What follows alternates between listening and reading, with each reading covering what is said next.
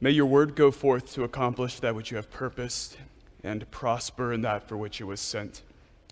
Amen.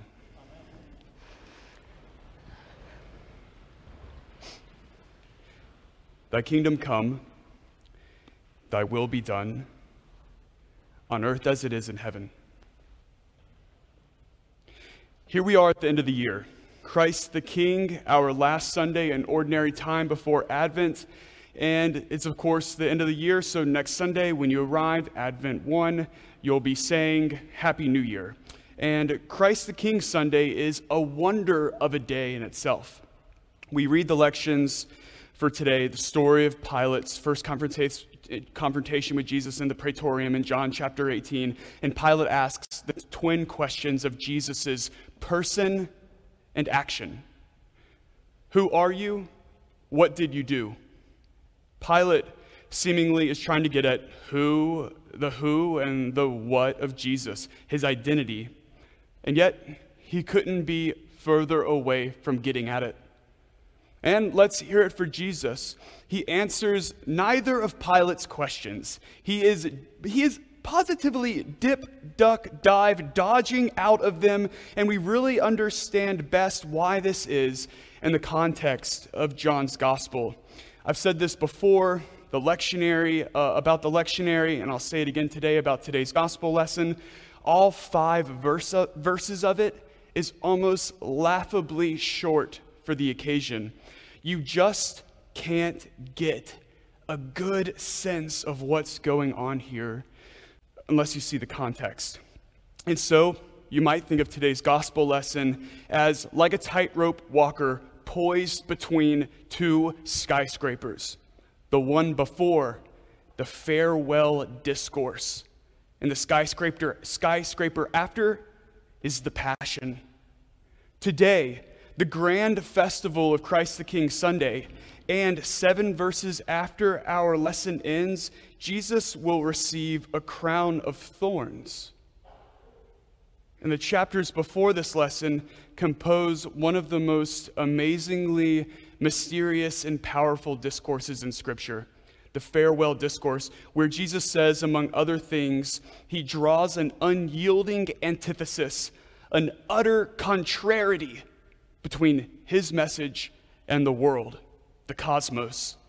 As much as you are loved and accepted by God, with equal measure, expect that you will be hated and rejected by the world, Jesus tells the disciples.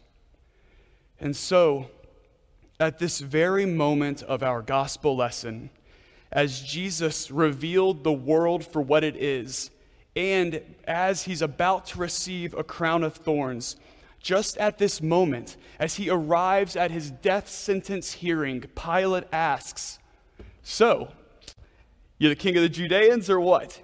The irony could not be more fabulously awful. The tension could not be more incredibly sorrowful.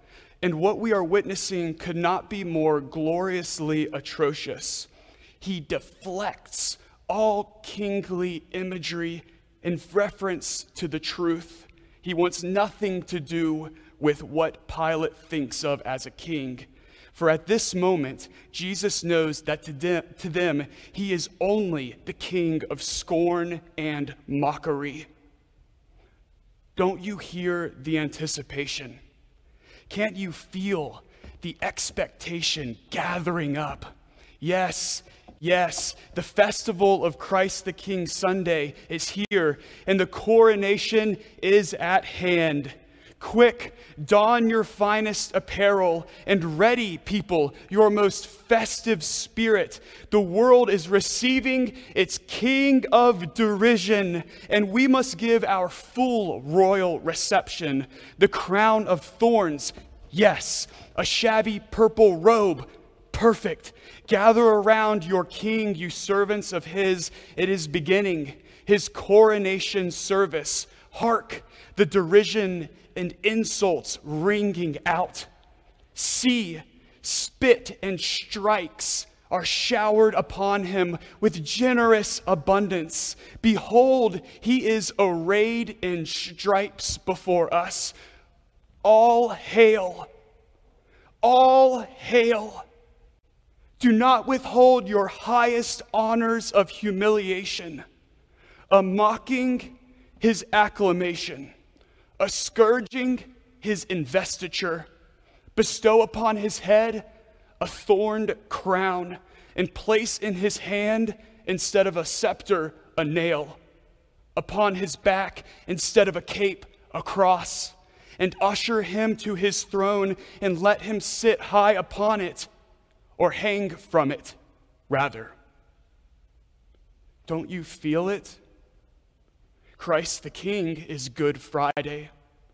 And there's nothing here in these five verses except exquisitely cruel travesty of kingship.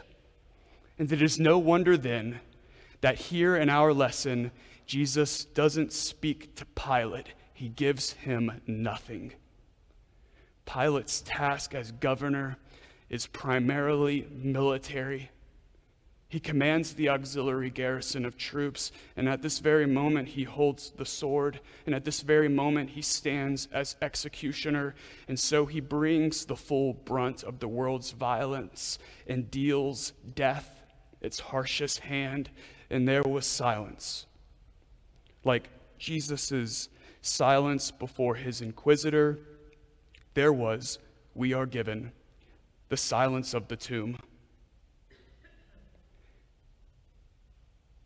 He was in the world, and the world came into being through him, and the world shouted for his crucifixion. But out of that silence, there is a, oh, I can hear it now. There is swelling, a joyful strain, wonderful shouts that he is, what? Risen? Can't you hear it? There is a tune that rises up even over the Broadway party buses. It is the joyful strain of Alleluia. And there is a flag that flies over the flapping Tennessee Titan car window flags as they usher around the sacred Nissan Stadium. This flag that flies is the flag of peace. And there is a citizenry forming that seeks not power and privilege, but truth and love. And it is the new community of the kingdom proclaiming a new reign of resurrection.